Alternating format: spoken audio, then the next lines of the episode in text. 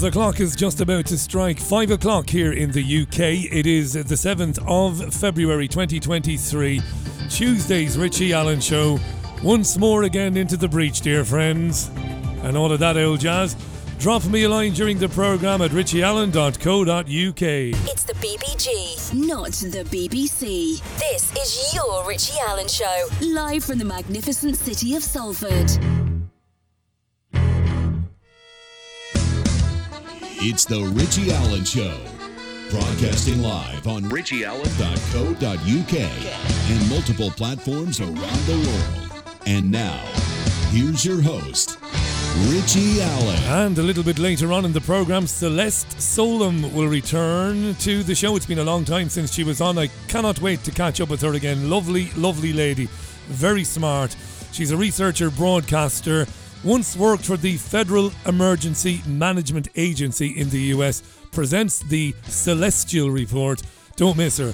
We'll talk to her later on. Before that, though, I want to talk about the internet and influencers and people like Andrew Tate, no better man on planet Earth than Hayden Hewitt to do that. The filmmaker, the former co founder of LiveLeak.com, of course, currently making brilliant films, is, uh, as I said, as well placed as anyone to talk about such phenomena.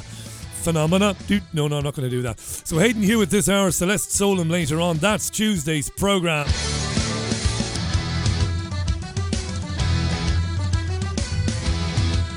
It's always nice when you hear from people that you knew when you were growing up, isn't it? I'd like to say hello to Ray Malone if Ray's listening. How you doing, Ray? Ray's a great guy. Belvedere Drive in Waterford City originally. I knew Ray when I was a teenager and a young man. Great lad. Just uh, bumped into him on Twitter today. Big Liverpool fan, big soccer guy, and uh, a really lovely bloke. So nice to chat, Ray. I hope it won't be the last time we chat. Nice to hear from people back home, Port Láirge. Yeah. Now, where am I going to start today? Where am I going to start? You, you know, I do know. Look, an international aid effort is underway and is being stepped up in southern Turkey and northern Syria. This is after the earthquake that sadly has killed more than 5,000 people now. Of course, they expect that figure, horribly, of course, to get worse, to rise. So, rescuers are trying to save people trapped beneath rubble because thousands of buildings apparently have collapsed in both countries. The BBC has heard from rescue workers who say they have to concentrate on the living because efforts to find survivors are running into freezing cold night times, right? Temperatures dropping very low there. So, this 7.8 magnitude quake struck near Gaziantep in the early hours of Monday. Most people in bed at the time. And then, following that, later that day, there was a 7.5 magnitude tremor. So, it's not good. And it isn't good. And I. Look, what have I said about things like this before?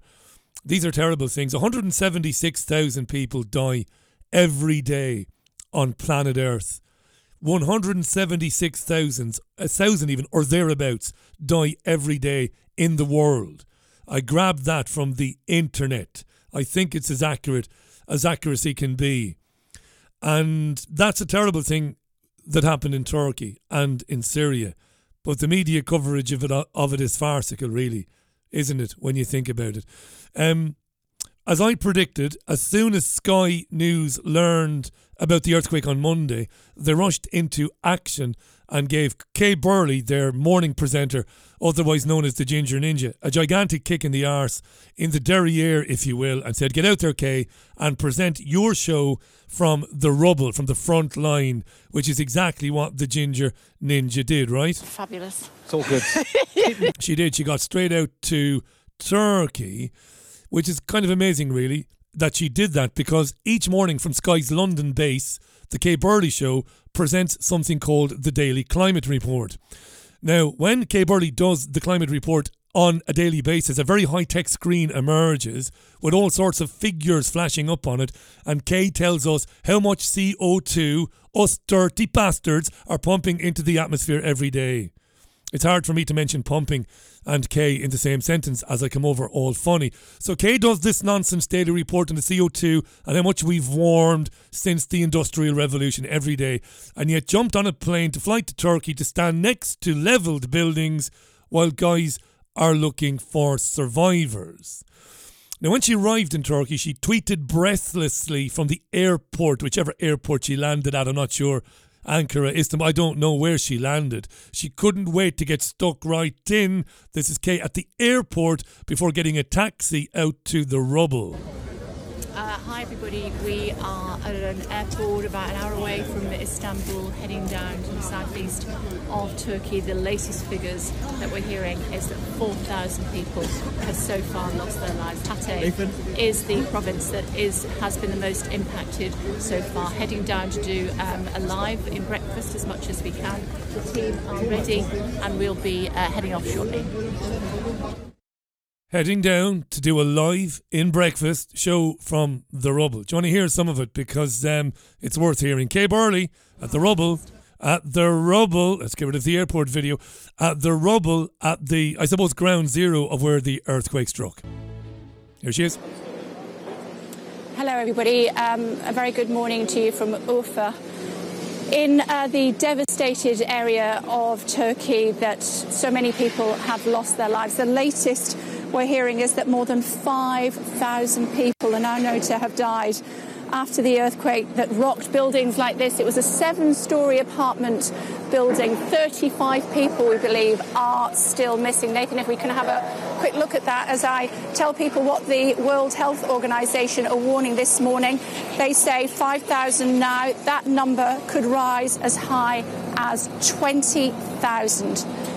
Huge numbers, we're being told, also injured and homeless in freezing conditions as a huge search and rescue mission continues. I've been in touch with Ben Wallace, our Defence Secretary, this morning. He says, I have been in touch with my Turkish counterpart and Defence has offered any help we can give. My thoughts are with the people of Turkey and we stand by for any requests. Now, that could have been done from London, but we'll forget about that for the rest of the day. A steady, if somewhat excitable start from Burley. At ground zero, she continues. So she does. One slight bit of good news this morning. We're just hearing from the some good news. The Ghana Football Association. And The Ghana Football Association have been in touch to say. I know lots of you were concerned about the former Chelsea and Newcastle forward Christian Atsu. He apparently has been rescued from the rubble of a collapsed building following the powerful earthquake that struck just a couple of days. Well, that's great news. 5,000 people are dead. It might be 20,000, but thank God a footballer got out. Ago. Seems very noisy at the moment, does it? You can see. Well, if you had stayed at home, the noise wouldn't be bothering you. All of these volunteers and professionals who have clambered up what remains of this building uh, in order to try to find those that are still known to be trapped inside. But every now and again, uh, just before we came to air, in fact, Kamali, um, they called for complete quiet. We've seen that, haven't we, with earthquakes before. And that is because they know people are still trapped. They are, we're still in that golden time, up to 72 hours, when they are still confident that if they can get to people, then they can bring them out alive. So they're quiet and they try to listen for any noise at all. Maybe somebody just tapping on a pipe or calling out for help. Uh, sadly, that wasn't the case on this occasion. False alarm this time. They asked everybody to be quiet, but it was a false alarm, so they carried on. And so they have once again started to continue with their work. Look at the size of this digger, Nathan. It Look at the size of this digger, Nathan. Looks as though, you know, it's just bulldozing through, but they have to be incredibly careful. Just, why? Why? Just one false move and the um, what's left of this pancaked building will collapse still further. Not on you, though. Um, let's hear a little bit more. We were just, at, in fact, Nathan, just have a quick look this way. We were standing just where this uh, army officer was just a few moments ago. We're standing where an army officer was. Um, and he moved us because obviously we've just come from London, we don't think about it.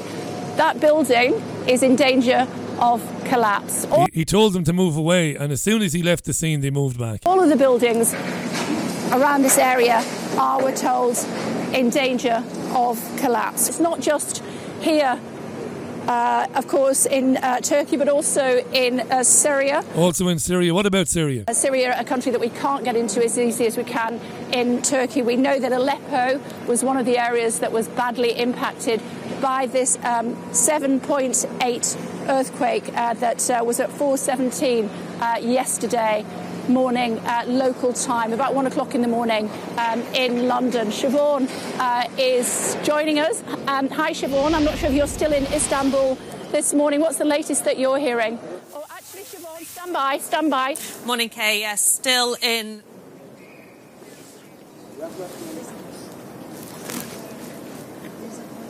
They're going very quiet on the scene. There's a voice, we're being told by the rescuers they can hear. There's a voice.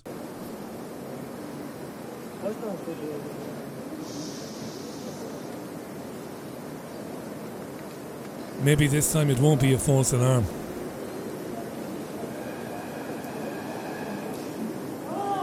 Well,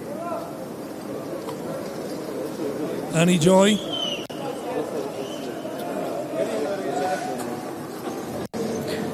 And on they go, trying to reach those that are trapped beneath the rubble. Um, sorry about that, Siobhan, you were telling me. Yeah, sorry about that, Siobhan. It was a false alarm. Nobody there, nobody there. That's the media. I don't think anybody else has gone out there. I think it's just Sky News. Spoken a lot about this over the years, haven't we? It isn't news presentation, it isn't news production. It's basically a serial drama um, that um, basically reaches out to the audience and tries to drag them into it. It's crazy stuff. It it really is. It's it's crazy to behold it as it's going on. That's uh, Sky News, and that's in no way, of course, to laugh at or mock or in any way to denigrate the people that have found themselves on the wrong end of this or those trying to get them out. It's just ridiculous by the UK media, by Sky News in particular, to be sending people out there. Ask yourself why. And often at these times, people wonder while they're spending so much time covering that, is there something else that they are ignoring or that they are hoping you don't see? Are they distracting from something else? In this case, I don't know. I can't say uh, really. Um, the UK government has had a bit of a cabinet reshuffle. That's where the Prime Minister of today moves some people around, puts people, takes people and sacks them effectively from the cabinet and puts other people in their place or just shuffles a bit and swaps jobs from you might get two people that have two different jobs they might swap the jobs you get the gist of it i don't have to tell you anymore uh, there is a new cabinet post. They've created a new government department and it is the energy security uh, department. The, the department of energy security it's brand new. And amazingly enough grant shapps who's held a number of ministerial positions in several recent UK governments has been given the task of heading up the Energy Security Department. Rishi Sunak was uh, asked about this today. Well, I want the country to have greater energy security and independence because we can't be held to ransom by hostile foreign countries. We also need cheaper energy because our energy bills are simply too high and we need cleaner energy as we transition to net zero. That's why today I've created a brand new first of its kind department for energy security and net zero, headed by one of our most capable and experienced ministers, Grant Shapps. Now, earlier this year, I set out my promises to the British people to halve inflation, grow the economy, reduce debt, cut waiting lists, and stop the boats. The changes to government I've announced today will help us deliver on those promises. Prime Minister, you've just shifted around the same faces. How is this going to do anything to reverse the slide in your party's fortunes? I think, I think we've seen. You've just shifted around the same faces, she said. Right? Over the last year in particular, the impact that happens to people's bills at home when energy policy doesn't work properly, when we're reliant on imported energy from hostile countries. That's why the creation today of a new department focused specifically on energy security and net zero is so important. It's going to mean that we can reduce people's energy bills. That's so important. It means we can produce more energy here at home, giving us independence and security. And it means we can transition to cleaner forms of energy as we hit our net zero ambitions and create jobs in the process as we're seeing seeing here today. Net zero and energy security. Isn't it interesting? We now have a health security agency here in the UK. Uh, well, we have a health security agency we have had for a couple of years, and now we have an energy security department. Security. Just think about it. Think about what it might mean in the future. What steps might the government take to ensure that it has energy security? Might it, I don't know, might it interfere in your own energy usage in your own homes? Maybe. That's that's a guess. I don't know. Maybe it will come to pass. Maybe it won't come to pass. I'm guessing it probably will. Hence, smart meters that everybody has these days, or most people seem to have these days, although I don't. Energy security. We have to make sure that the nation's security, energy is secure. How do we do that? Well, well, he will say, well, we try and reduce our reliance on foreign producers of oil and gas. But that quickly becomes, well, we need to get a little bit more involved in your daily lives and in what you do with your electricity and gas and what you don't do with it. Call me paranoid. It's uh, just gone quarter past the hour. And this is very interesting. Spoke about this today on the website. Very interesting. Not new to you and me, but look, it's an agenda. And while we've been talking about this for many years, in fact, I've been talking about cashless and government's desires, or maybe not governments, but the desires, the desire of NGOs and other foundations, other secret societies, clubs, the WEF, whatever you want to call them, its desire to um, to to introduce digital currency. So we've known about this for a long time, but that agenda is speeding up now. It was announced overnight that a state-backed digital pound is likely to be launched by around about 2025. Wow. Uh, 2025, 2026, or at least by the end of the decade. The current Chancellor of the Exchequer, Jeremy Hunt, has said the central bank digital currency, or CBDC, will be a trusted and accessible way to pay. Right, but the BBC is saying it won't be built until 2025. Okay, let's have a listen to Silkie Carlo. These days, she heads up, well, she's the chief cook and bottle washer at Big Brother Watch which is an organisation which looks out for people's civil rights, uh, rights around privacy and what have you. Silkie Carlo was speaking to Julia Hartley Brewer on Talk TV earlier. That's why it does. Well, that's because it could be the most serious incursion on the public's privacy, probably that we've ever seen. Um, because the ability with a centralized digital currency um, that a government has is potentially, and it really depends on how it's designed and what the legal environment is like, but the potential opens for the government to watch everything that you spend. Um, and to uh, when it's watching everything that you spend, it can also control um, what you spend. And then the question becomes not just who's watching what I do with my money, uh, or it, not even who's controlling what I do with my money, who actually owns my money. Um, and as you guys said, there is precedent for this. We've seen financial censorship before. Um, and you know similar schemes, authoritarian schemes around the world, um, such as the Chinese social credit system, um, overlap a kind of moral code and punishments uh, with the financial system. Yeah, this so, social credit system. I have to say, I, I'm with Candice though. I mean, about five, ten years ago, I would have been like, oh, brilliant. I mean, God, it's such a pain having cash. If everything was just done digitally, it'd be great. And when we moved into the lockdown period, I, mean, I remember having to get my daughter a, a, a bank card when she was 14, which I felt quite uncomfortable about because she just couldn't, loads of shops she went to wouldn't accept cash. Um, and a lot of, uh, uh, I mean, let's face it, the banking system, you know, the, the authorities quite happy to have people using cards because it means they're you know, less sort of cash in hand operations, means they make sure they get their tax. Uh, a lot of people running businesses you know, at the tilt, they would rather everything was done on the cards because, again, you can't have cash going missing. And, and so there are a lot of people for whom it's very much, you know, it's easier, it's more efficient, it works very well.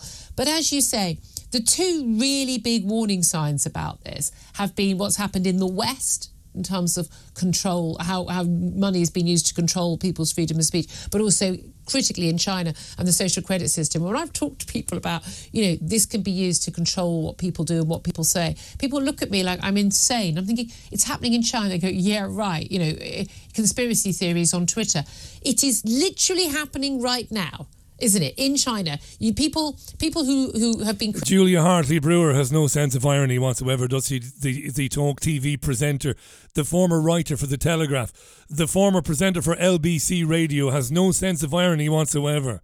Saying that people tell me it's a conspiracy theory. Julia Hartley Brewer, you see, made a career out of burying legitimate conspiracy theories. Now she's talking about conspiracy theories Yeah. critical of the government or don't say or do the right things, don't get enough social credits, they are stopped from spending money. They are unable to, for instance, buy certain items, unable to use a vending machine, to buy a train ticket, to buy a, an airplane ticket. I mean, to, to, to even what things like Yeah, but radio shows like this have been talking about the Chinese social credit system for years now, for a decade, love.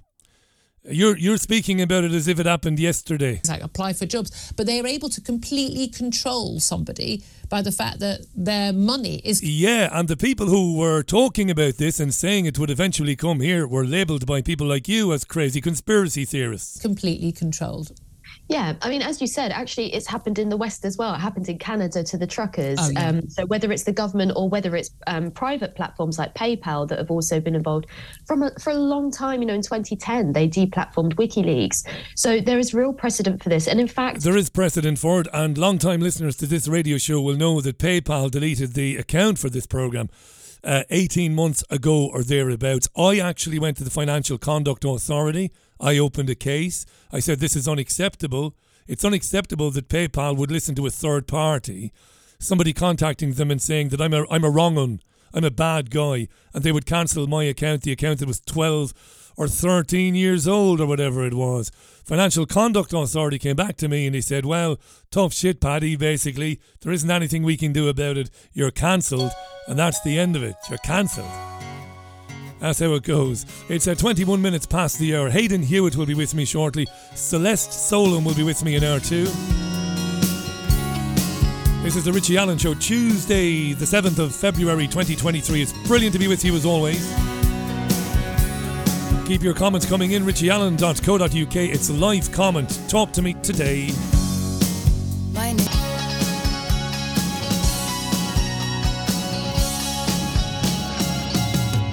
From a brilliant album called Solitude Standing, Suzanne Vega Luka, 25 minutes past the hour. Just before we welcome Hayden back to the programme, few comments on the monologue. Uh, hi to Steve T. A digital pound that's state backed but not gold backed. Correct, just like the cash we enjoy now, or we don't enjoy, or the cash we use now. Uh, Patricia says uh, Julia Hartley Brewer uh, blew it all up, uh, all talk and no truth, flip flopping grifter, she says. Craig says energy security we must use less so that the interest, uh, excuse me, we must use less so that the internet servers can stay up and running. So that is just my opinion. That isn't a bad shout at all, by the way. Uh, Faisal says, Greetings, energy security. Wouldn't that just be the Department of Energy? Lots of comments on the earthquake situation as well. Just before we say hi to uh, Hayden, let me read you this from Haley Mortimer for uh, the BBC News website. A British woman who says she was in a relationship with controversial social media influencer Andrew Tate has told the BBC how he encouraged her to work for his webcam company before becoming controlling and violent. She says it's difficult because I don't feel like a victim. All of the choices were mine. He didn't bundle me up into a bag, throw me in the back of a lorry, and drive me there, but he knew what he was doing. At what point does the emotional or psychological manipulation turn into being forced to do something? Tate and his brother are in custody in Romania while police investigate allegations of rape and trafficking. And amazingly, it was reported in the Sunday Telegraph and the Mail on Sunday this weekend just gone that a man who wrote a book on misogyny in children or in boys is running courses to teach teachers to instruct teachers on how to speak about Andrew Tate, specifically him, to boys in school. Those courses are selling out astonishingly. My guest this hour is a very good friend of mine. He is a director and screenwriter. He's also a geopolitical commentator and is well known, of course, for being one of the co founders of LiveLeak.com, a hugely influential website back in the day. Welcome back, my friend. How are you? I'm doing great, Richie. How are you, mate? I'm brilliant. This guy, um, Andrew Tate, it's interesting speaking with you because you are the father of a boy who's just about into his teens. Um, would this have come up, this guy, this guy's name, in any conversation? Yeah, it has. It's already come up. Um, he came from home from school and said, "Did you hear Andrew Tate's been arrested?" Right. I said, "Yes." I said, "What do you know about Andrew Tate?" Now, my lad's honestly just went. He's someone off the internet. He he has very limited interest. I think the last thing my ten year old is interested in is some uh, some very bizarre man telling him how to be a man. Right. Um, I don't think he's really that bothered. He'd rather get on Roblox and build a few more games and things. But uh, he's already come up. He, he has mentioned him because some of his school friends, keep in mind, Junior's 10, some of his school friends do have Twitter and Facebook because he happened to mention to one that I'd said hello to J.K. Rowling we follow each other on, Yeah. on Twitter. And one of his friends, 10 years old, said, She's a transphobe and a homophobe. Hang on a second. A 10 year old said to your lad, Yes. She's a, She's tra- a a transphobe and a homophobe. You're kidding me. Wow. So I found his Twitter account. I've blocked it now, obviously, but and he does follow people I would not be comfortable having my son follow. Um, but yeah, you know, parenting. What can you do? Do you feel, and your wonderful wife, Margaret, do you feel that it's a minefield with Junior in, in the No. times we live in? The, I mean, the internet now. It's not. It really isn't. Um, I've always treated the internet as I wouldn't give him twenty quid on a Saturday night and send him into town. Yeah. Um, so I don't let him have free reign on the internet, and I know where he goes, what he does. But any times I've looked, he's genu- generally not really bothered with anything troublesome. He's just not interested yet. Um, This is a really interesting. Hang on, hang. Sorry, sorry, Hayden. This is a really interesting thread, and we're going to talk about Tate in a moment. This, Hmm. this thread of conversation is interesting because the state feels that you, not just you, of course, but the state seems to think that parents in general, well, you're not capable of keeping an eye on what your lad does and doesn't do online. So we're going to have to, well, we're going to have to threaten to put uh, Hmm. social media company bosses in prison if they don't keep certain stuff off the internet. How do, how do you feel about that? It's, it's just a double edged sword, isn't it? Because on the one hand, my son's friends' parents have proven them to be correct. Right. By letting him have a Twitter account and a TikTok account, the most dangerous websites that young people should not be on. You know, they, they really shouldn't. Not not kids. It's not it's not safe at all, especially with Facebook and Twitter and to a certain degree TikTok's policies on pedophiles and things like that. Just you shouldn't let your kids be on there. It's it's not safe. On the flip side, of course, the government are going to use that as an opportunity to take the sledgehammer to the nuts.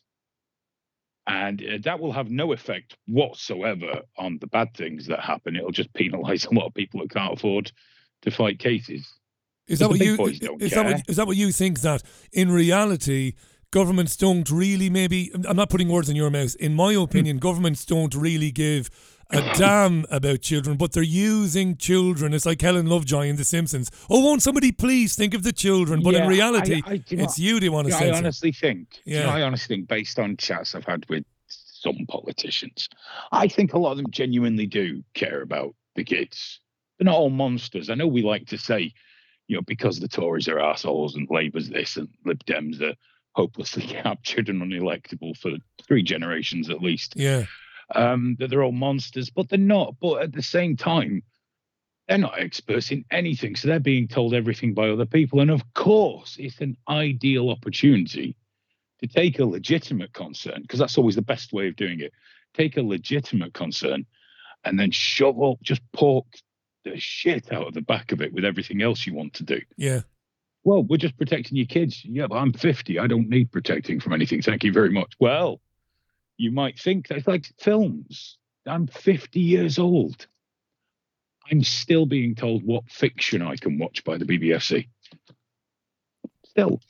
And I'm I'm a grown man. I don't need them to tell me what I'm allowed to watch and what I'm not, not allowed to watch. But apparently this is fine, and we've accepted that for a long time.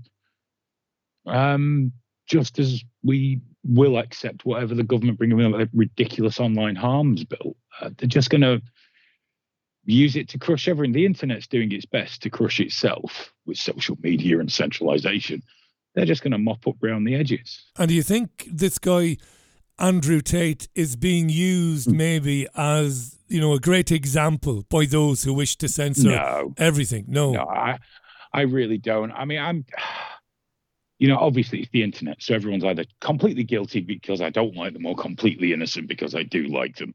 I've been witnessing a wonderful thing about Dave Gilmour and Roger Waters that everybody knows the absolute truth about everything, apart from the people involved, it would appear.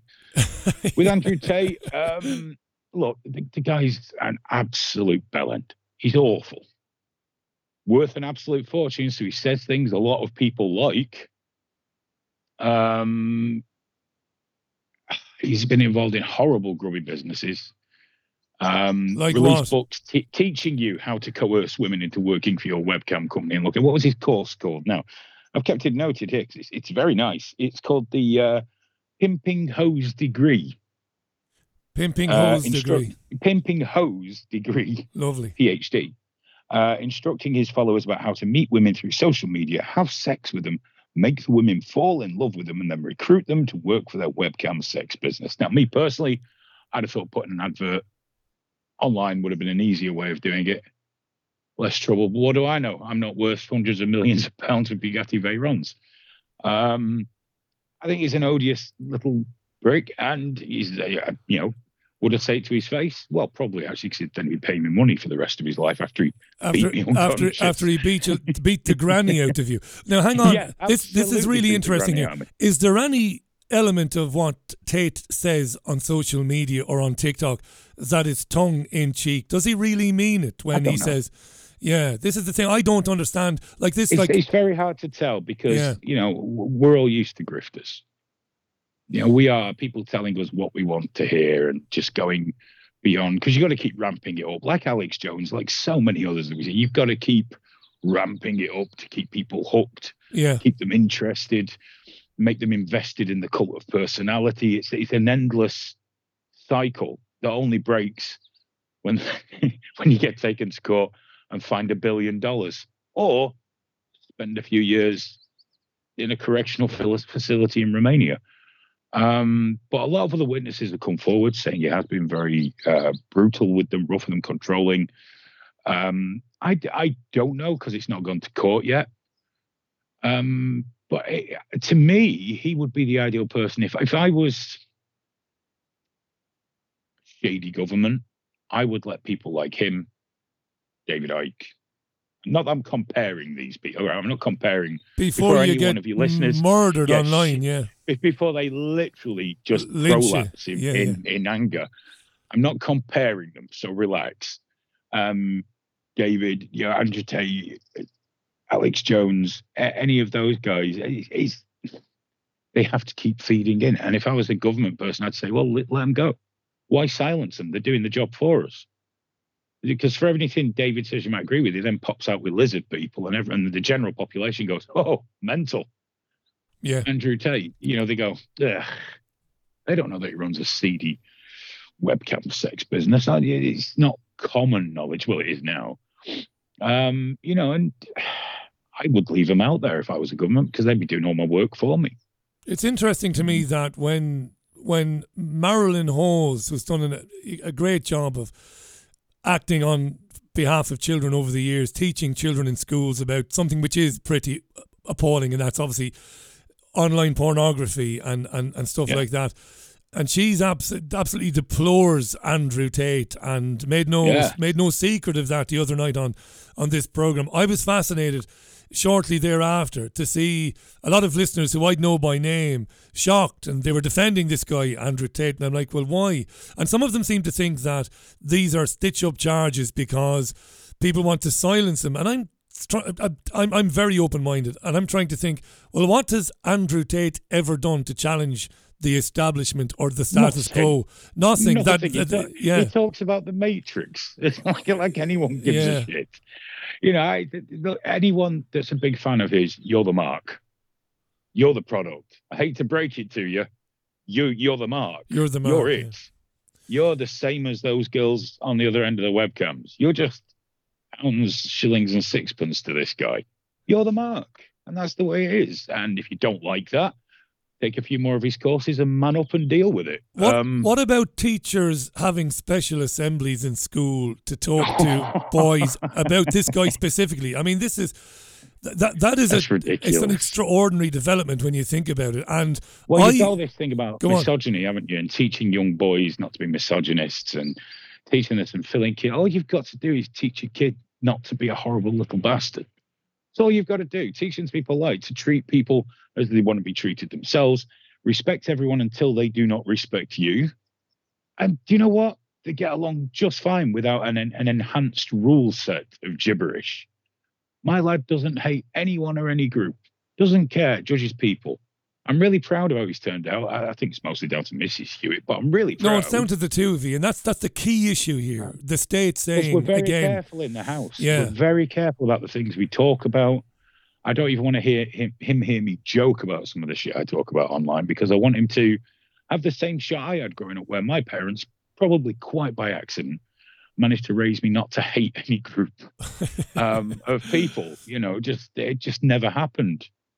I, I grew up in the 80s and 90s where, you know, gay people, lesbians, tr- uh, transsexuals, you know, transvestites, wha- whatever. We just didn't care. Everyone just rubbed along and it was starting to come together. You know, things were getting better, especially once Section 28 was out the way. Everything started to come around and then now it's all gone to shit. So I tried to raise my son respectfully and I won't have them filling his head full of mountains of gibberish that you must automatically, whilst I won't allow him to hate any group of people just because of what they are, I won't tell him they're automatically deserving of special respect. fair enough. Because it doesn't matter what skin color you are, what religion you are, what gender you are, it doesn't make you a better person. No, an asshole is still an asshole. doesn't make you yeah, better. yeah, I get that. Hayden, I- sorry, I, Hayden. I won't see it any other way. I just won't see it any other way. Hayden Hewitt is our guest. He co-founded LiveLeak.com, which is an internet sensation. So he has skin in the game, and he was a very early adopter of, you know, getting involved in chat rooms, chatting with people about politics, about sport, about everything. I remember the chat rooms, how exciting they were uh, when I was younger. You know, going- on the Man United ones, It was great. film ones, yeah, fantastic, and having that kind of exchange of ideas. You said you something. remember Yeah, the magic where, where, where I mean, I got on in the late 90s and, and grabbed hold of the internet, but you'd go in a chat room, there'd be people from all around the world. The first time you could talk to anybody about anything. You know, you weren't just some sad shut-in smelling of Lynx Africa and writing to your pen pal. You were you were talking to people all around the world, and it was fucking incredible. Nothing wrong And with there was pen pals. Trolling, and there was I, ah, yeah. I loved my I loved my pen pals. I still do. Ro- Rose West. Yeah. Rose West. Yeah, yeah. No, I used to write. I used to write to, to death row prisoners. That's how morbid a child I was. That's a true story, by the way. But can we go back to something How you said a moment ago, which is really important? right. Let's How not. long do you have now? That was it. That was the gist of it. Yeah. No, no, it wasn't. No, I used to, I used to send dollars and stamps and stuff so that they could correspond with um, their solicitors and, and what have you.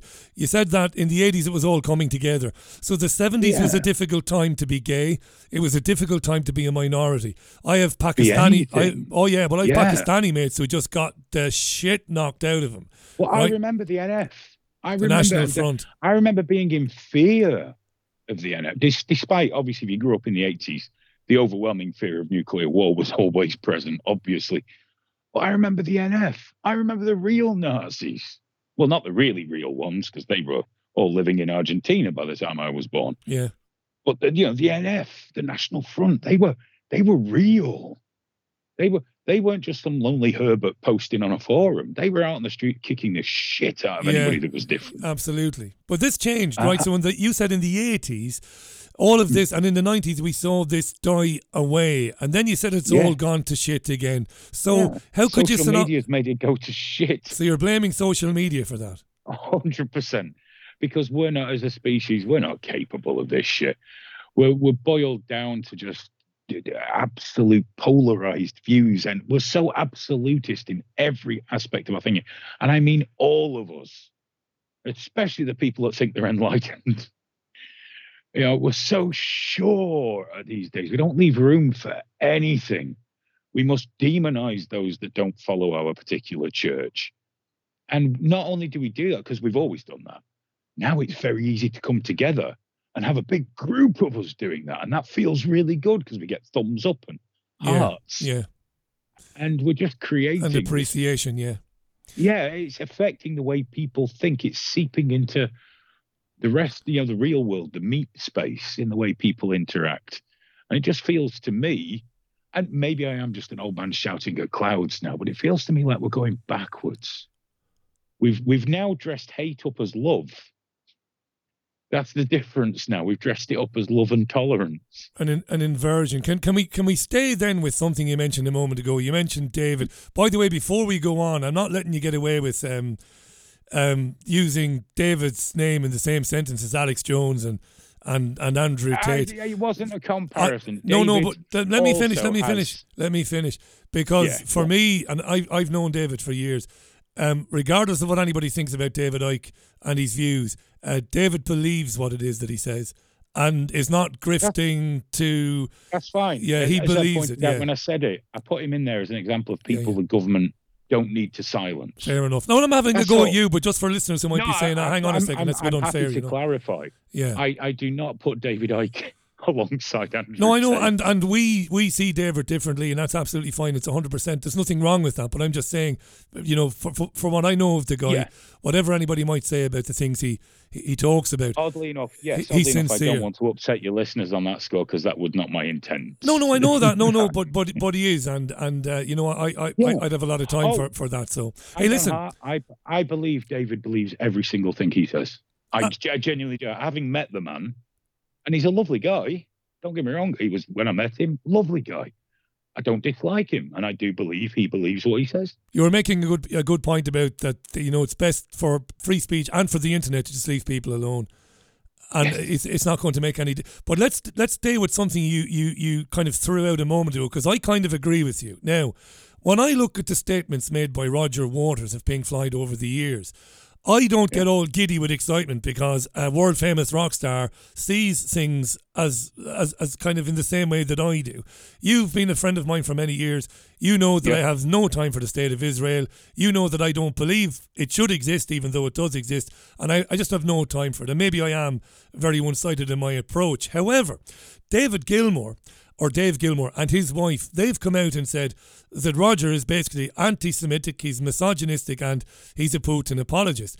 Now, they're hmm. entitled to their opinions. But what was funny today was this kicked off today, didn't it? And you, with, Oh, yeah. with a very big. Was right in, right in there. Yes. You've got a very big public profile. Now, when you say to me um, that you think that, you know, you haven't said this, but if you said to me, well, I think that Roger Waters might very well be anti Semitic, my instinct is not to have a go at you. My instinct is, is, is to say, well, well, Jesus, these people have known him for many years, and even though they've had a few band splits and one thing and another, maybe that's what David Gilmour really sees, or maybe it's what he's heard over the years. But but this goes back to your point a moment ago. There's no room for well, maybe, yeah. I like Roger Well, Waters because he, yeah. Go on. All I did was go into the argument and say, because everyone's going, he's not. Dave Gilmour doesn't know what he's talking about. And all I said was, well, maybe he knows they Maybe know he does. better than you do. Maybe he does, yeah. Yeah, I mean, I because they're saying so you're saying because he, I'm not saying anything. I'm I don't get involved in the Israel Palestine thing because I'll just annoy everybody. I'll just annoy everybody because I think everyone's many people are taking very much a football approach to that whole thing. Um, but all I said was, well, I you don't know him as well as Dave Gilmour does, and he knows Dave Gilmour better than you do. And if Dave Gilmour's saying it's provably true, I guess Roger Waters is going to have to go legal and see how that shit pans out. Um, that's all I said, and people shat the bed. yeah, it's funny. This this becoming so aligned with your own perspective. This becoming so married to your own uh, Yeah, views. I don't know you- if no. I don't know if Roger Roger Waters hates Jews. I haven't got a clue. I haven't got a clue. That's why I've not said he hates Jews. I don't know. And I've looked through He pretty might. much m- most of what I can find that he said and written publicly, and it doesn't appear to me that Roger Waters hates Jews. However, I wasn't on tour with him, pissed up after concerts and playing pool with him, where he might have said Exactly. things. Yeah, you have We to keep that in mind. No, we don't know.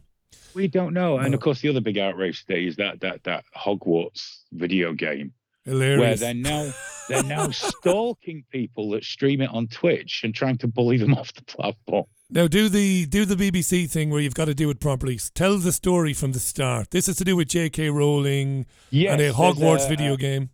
the Hogwarts video game, um, which there was a huge campaign running for months that because of J.K. Rowling's allegedly transphobic uh, utterings, which nobody can provide, by the way. I'm just trying to provide balance here. Do you like that? It's good. Very good. Um, no one can ever provide me with the evidence, just opinion pieces on why they interpret it.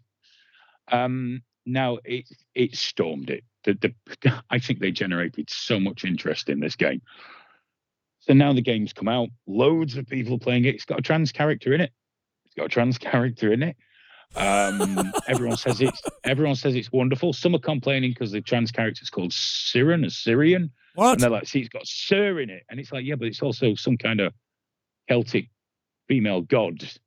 So chill out a bit. No, but you know, they dig for a fence like dwarfs dig for gold. Not real dwarfs, obviously.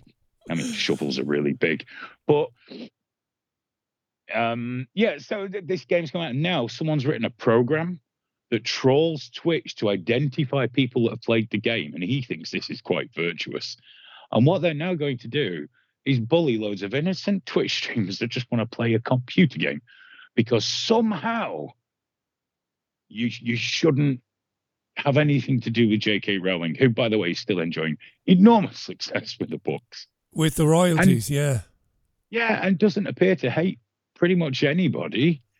Um, but you know how these things go. Now, if you say women's rights, all of a sudden you you know basically you're genociding some group you of are, people. Yeah. Apparently, are you des- are you describing uh, the future there? So these trans activist muppets who are yeah. trolling Twitch to try and find out who's playing the new Hogwarts yeah. game so that they can out them. Uh, this is the future, isn't it? Because it'll be the state doing this to people in a few years. Oh, I mean, the state will do it far better. Um, Because the good thing is, it, it's just for me on the occasions that I do get the pile on of angry blue haired people who, for some reason, send me lots of DMs of cocks. And I'm not sure why that. I'm, I'm sure they're convinced I'm some kind of prudish conservative Republican. And they say like you you just you don't understand the internet. Get off it. It's like shit. You you'd have been in tears in the 2000s. You weak little.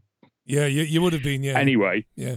Um. Yeah. And it, it, it, when I get a pylon, I think it's hilarious. Graham knows. I just go straight to the computer, log in, and think, right, here we go. Fantastic. This will kill a few let's hours. Pass an evening. Yeah, let's pass an evening. Um. But some people aren't like that, and um some people are more delicate. Some people are terrified. Like I've, I've had actors telling me, I'd love to work with you. but I'm concerned about the association in case I don't get all the work. And I'm like, it's fine. This is serious. Let's let's stay with this for a moment. Hayden yeah. is has, has launched a, a production company called Black Octopus Productions. It's doing really well. It is. I'm not just saying that because he's here. It's doing well. He's um his films are funded. He's got a new feature film. He's about to go into pre-production for. He's in pre-production for it at the moment. Things are happening for him. He's got some brilliant actors and actresses. But yeah. I've asked him as a friend. I've said to him as a friend, and Stephen has said to him as a friend, and others have said to him as a friend, and actors have said to him, um, your openness in terms of sharing your opinions, which are not, you know, really that offensive or outrageous, but in this day and age, it could be suggested or there's a, a, warning there that it might impact on the film company yeah. going forward. How do you feel yeah, about that? I'm, I, I'm not going to live on my knees. Fuck him. you know me too well now, Richie. I it's not that I'm some big front up guy. I just won't be broke. I won't be told what to do. I won't tolerate it. I won't. I won't. I won't self censor for anything. Now, luckily, uh, the, the other part of Black Octopus, Ken, doesn't care. He loves it, loves it. So it's like, well, I'm I'm sorted. And you know, if you can't stand with me because you're frightened of of your your future income and your career, and I understand, it's fine. But you can you imagine? It's hang fine. on a second now. Your your films are um, are beautiful to look at, and they're the scripts are great, and people are coming. You you you're attracting people young people hmm. in the industry with loads and loads of skill. There's a lot of buzz around your film company. So it, it, it stands to reason for me that in three or four years' time, maybe less, you'll have a feature that a big distributor is going to say, We like this, Hayden. And I wonder, I don't worry because I know you are who you hmm. are, you don't give a damn. But I wonder at, at that stage in the future, will you, will you just, just be bringing a massive pile of nuisance on yourself because it gets it gets Yeah. picked up, it gets distributed, and then all of a sudden you're dealing with people being pressured not to go and see your film because you are a hateful, Uh, transphobic bigot. And that'll make it go through the roof. Bring it on. Hopefully. Yeah. 'em. I suppose, yeah. I, I can't change now. I'm I'm too old. I'm too old to change. I, I everyone says you should bend with the wind. I'm like, no, you should lean into the bastard. Just just make it stand where you can. Not everyone can. I'm very lucky. You know, I've you know me, I've I've been through boom and bust. Yeah. But but I won't I I won't bend. I can't. I can't. And it's caused friction all throughout time, and it always will. But everyone that works with me knows what I'm like. I'd do anything for them. Anything. I support anyone who, who's doing something I believe in, even if I don't get anything from it. You know, but I, I will not take the knee for, for anybody ever. Well, the obvious won't do it. question, and, and I and I believe that the obvious question following on from that then is, is it worth it? Why is that? Because you fire your shotgun at lots of issues, right? But um, why this particular issue? Why do you think this uh, issue around gender identity is so important to you? I, I worry. I worry for women and girls. I worry for women and girls at this point. That's the first thing, and I genuinely do. I, I genuinely do. I think we're being led by ideology, not science. That's another terrifying thing. If you think science is scary, ideology is worse, and it's coming out what bad choices we've made, and it's taking too long. But also, I, I see it as just another cog in a totalitarian future that I will not embrace. I will not have someone saying, You change your life because you're making me feel unsafe, even though they're perfectly fucking safe. yeah, yeah, Perfectly safe. And nothing else. They just want to control my thoughts and minds. So I do what I do and say what I say because I can sleep like a baby at night. Because I'm not telling anyone to change for me. I don't. Live your life. Just don't don't hurt everybody. And when I get that, but you're hurting us, it's like, no, I'm not, because you're not really a they them, you narcissistic prick. yeah. You know, it's just go and be a they them. Knock yourself out. But don't tell me I have to obey. Because I'm the typical spoiled brat. The minute you tell me I have to do something, I don't want to do it. go and do the opposite. Stuart Waiton, the academic, said on this program two weeks ago.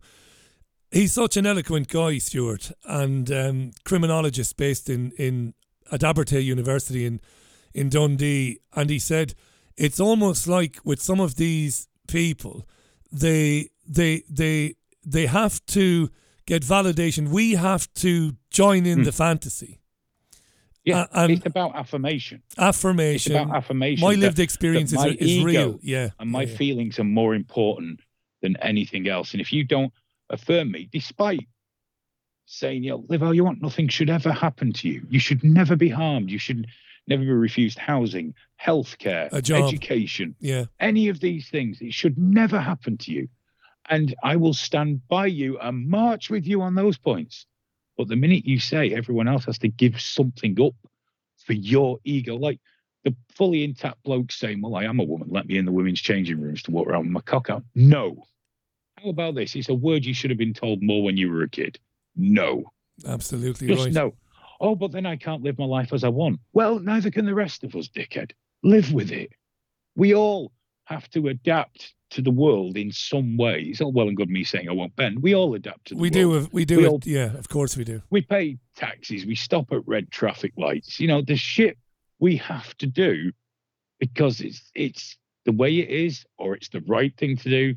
And in no universe that I can comprehend getting your cock and balls out a load of round a load of little girls reasonable. It isn't reasonable. Um, Speaking of thespians, by the way, can I just say this? Hmm. Not to, because I'm looking at time and time is short, and we didn't get to some of the other things we were going to talk to, uh, talk about. But um, my pal Jean Ann Crowley, who you've not met, but hopefully next time she's in uh, I think she will, will, followed Black Octopus. I think she followed Black Octopus and we followed her back. Oh, she might have done. I Yeah, she's not. She's not very technical now, to be honest. It might have been a slip of the oh, hand. but I'm joking when I say that. lovely to see lovely to see her pop up though, because I've heard so much about her. I Yeah, just never spoke to her. she she said this, and it's right. She says, well, it's right because it's you know it's what she's seen over the years. Very few actors have backbone enough to stand up. Don't forget, she says Laurence Fox's agent sacked him overnight after he appeared on Question Time. And then she says, not to mention uh, Graham Linehan, who Jean Ann knows very well, you know him well, lost his Father Ted Musical, and um, and maybe lost his relationship.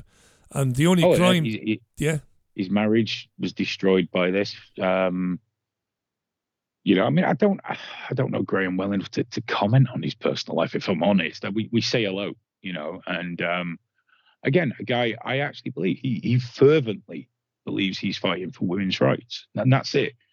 It's not based on hate. That's just a lazy, easy way of making him uh, a pantomime demon. He passionately believes he's fighting for women's and children's rights, and his life's been turned upside down for it. Here's a quick question Because for you. yeah. And we'll finish on this right today. Thanks for your Hmm. time today, because I know you're up to your eyes casting and script okay. Rewrites and always everything else. for you, no, I know you do, you buddy. but. I've seen I've seen you in action. It is it is a mammoth. I I thought I was the dog's undercarriage. Let's put it that way, right? I thought I was the dog's undercarriage, producing these shows every day and doing this, but putting on films. My God, that's a Yeah, different but I get a lot of help. I Yeah, but still, I've got an amazing crew. But still, So, it's astonishing I to still me. wouldn't do what you do. That's way too much. It's way too much. I've seen what that does to you. Oh no. Sometimes it's tough, no. yeah. He- he- Here's the, the question, right? We don't like Hmm. governments, we don't like draconian laws. But in this case, in this case, would you like to see it enshrined in legislation that biological sex is is binary and that Hmm. a person born with a penis can never be a woman? Is that a law that needs to be passed at this stage? Um, I, I, the, the, the second part of it, I mean, they can never be a woman, um, but they can pretend they're one if they like. They just can't access. They shouldn't be allowed to access female-only spaces. Shouldn't be allowed to compete against women in uh, certainly physical sports. Shouldn't be allowed to take over rape crisis centres. Shouldn't be allowed to take women's grants.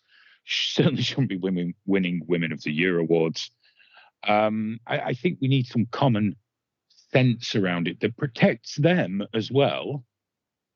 Um but also just just protects women. There's a reason we separate the sexes. It's because us men can be fucking animals.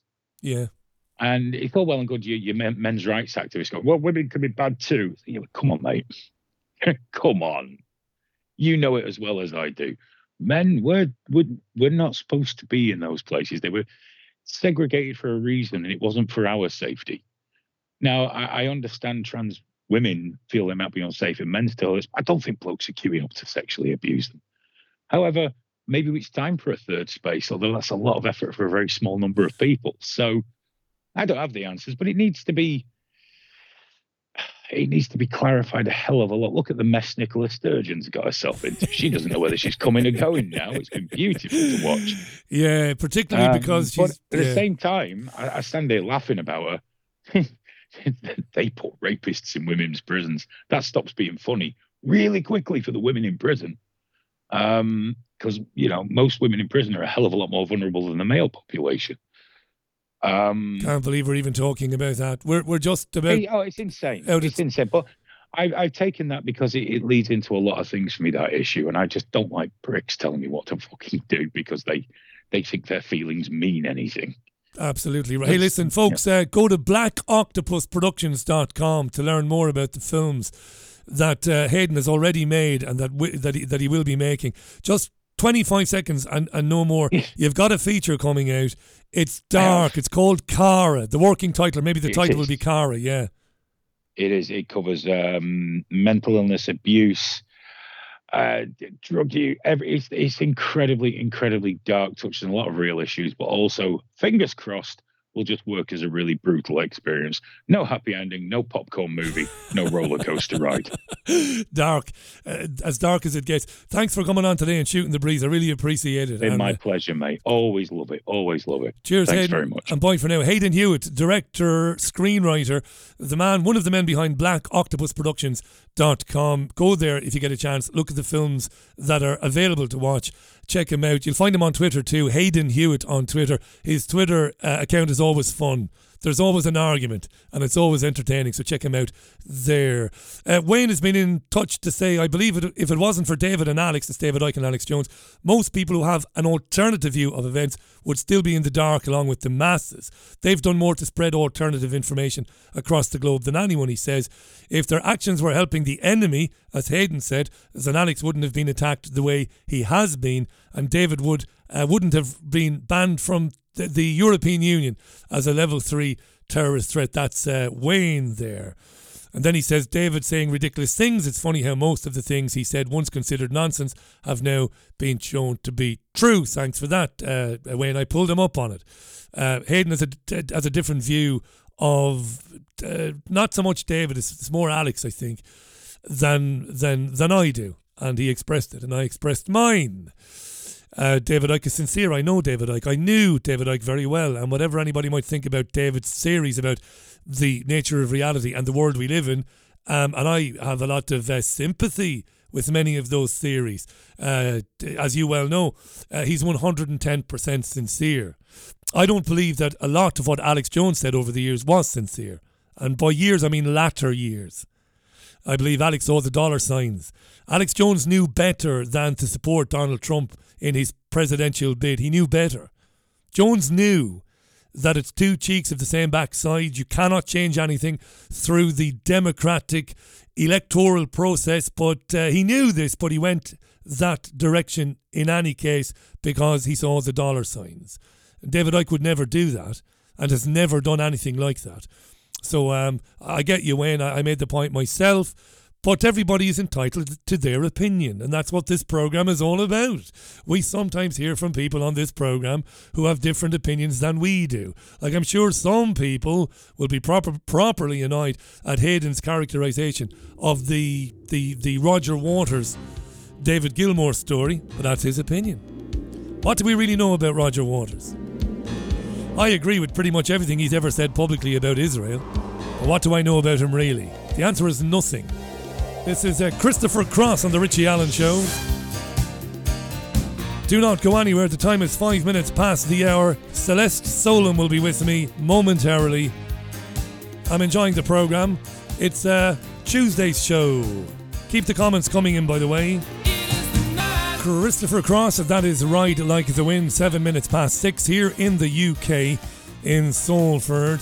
And we're a week into February, which is wonderful because we have broken the back of the winter. Spring is on the horizon. Do you know our, our, our next guest? It's been a, a while since she was on. She's a remarkable lady, really. I don't know if you've checked out the brilliant Celestial report You'll find that online. You'll find it on YouTube. You'll find it on BitChute. You'll find it everywhere. Um, she's a writer, a researcher, a whistleblower who once worked for FEMA in the US. That's the Federal Emergency Management Agency. And the last time Celeste was on the program, we talked about a couple of very important things. Uh, an EMF hot war, we talked about. That's very present at the moment. We talked about prepping and other tips as well about what people can do to prepare themselves for the future. Let's welcome back to the program uh, the one and only Celeste Solum. How are you, Celeste? Welcome back.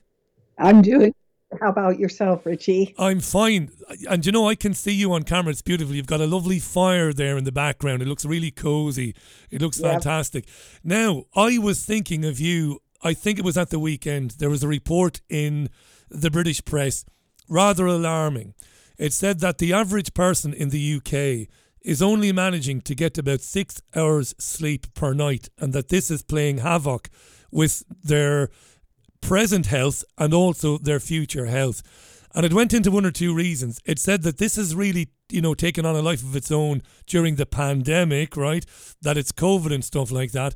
But I do remember speaking to you, maybe one of the first times we spoke, and you talked about um, electronic radiation, EMF smog, and the impact that would have, particularly on people's ability to sleep. And hello, most of us these days are a kilometre away or 1.5 kilometres away from a 5G tower. I guess you think these things are related.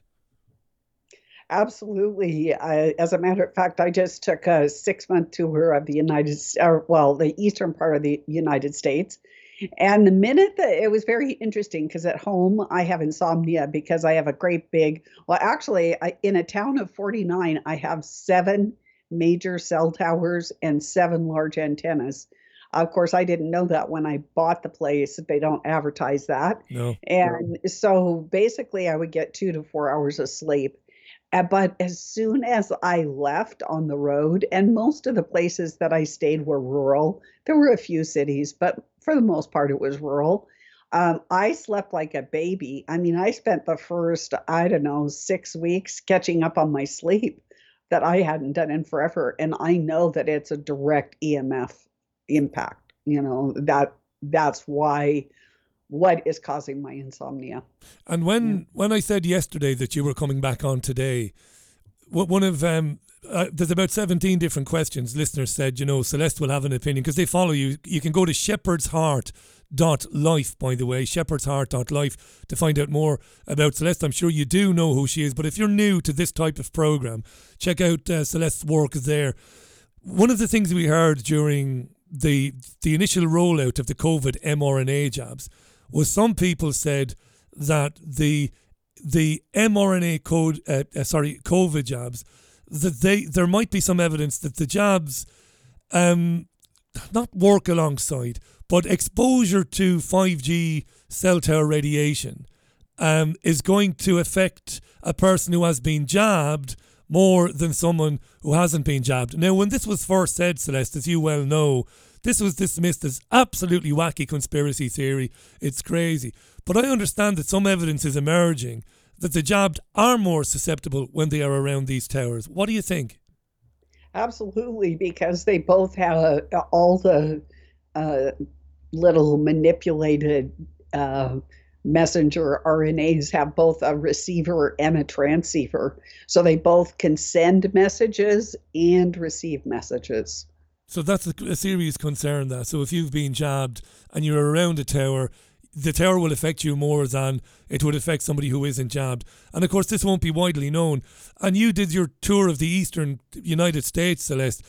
It's funny, you know, we, we, we worry about people not understanding about the harmful effects of, of radiation or the harmful effects of jabs. But but people don't understand that their cell phones, their tablets, their microwave ovens, this is something that people just don't know, even in 2023, right? Absolutely. You know, uh, it was about three years ago. Um, I had got my old crock pot uh, decided to break. And so I bought a new one, and it happened to be a smart one, which meant it just had a timer, right? But I had a bug detector, which to find out if you have EMF and what's producing what in your house. And the and my smart crock pot was ratting on me. Now, who to? I have no idea, but it was logging when it was on, when it was off, how long it was on, uh, the settings that I put in it, and so forth. That's that's astonishing, isn't it? There's a webinar on Celeste's website, by the way, shepherdsheart.life. Check it out. It's a six part webinar series, The Soul Catcher. There's a lot of information about this subject. Uh, check out Deep Dive with Celeste, uh, the Lord of Hosts, a great website, shepherdsheart.life. It seems to me that despite the best efforts, Celeste, of our governments and the media, evidence is reaching people that were uninformed or people that were unenlightened. Evidence is reaching them that they really should stay a million miles away from the mRNA COVID jabs. What do we put that down to? Is that some energetic achievement, do you think, on, on, on behalf of those who do know? Are we somehow putting it out there energetically that it is reaching people? Because people who never heard of this radio show, they never heard of Dr. Mercola, they never heard of Celeste Solum. All of a sudden they're saying, I'm not going to have another job. I'm not sure these jobs are safe.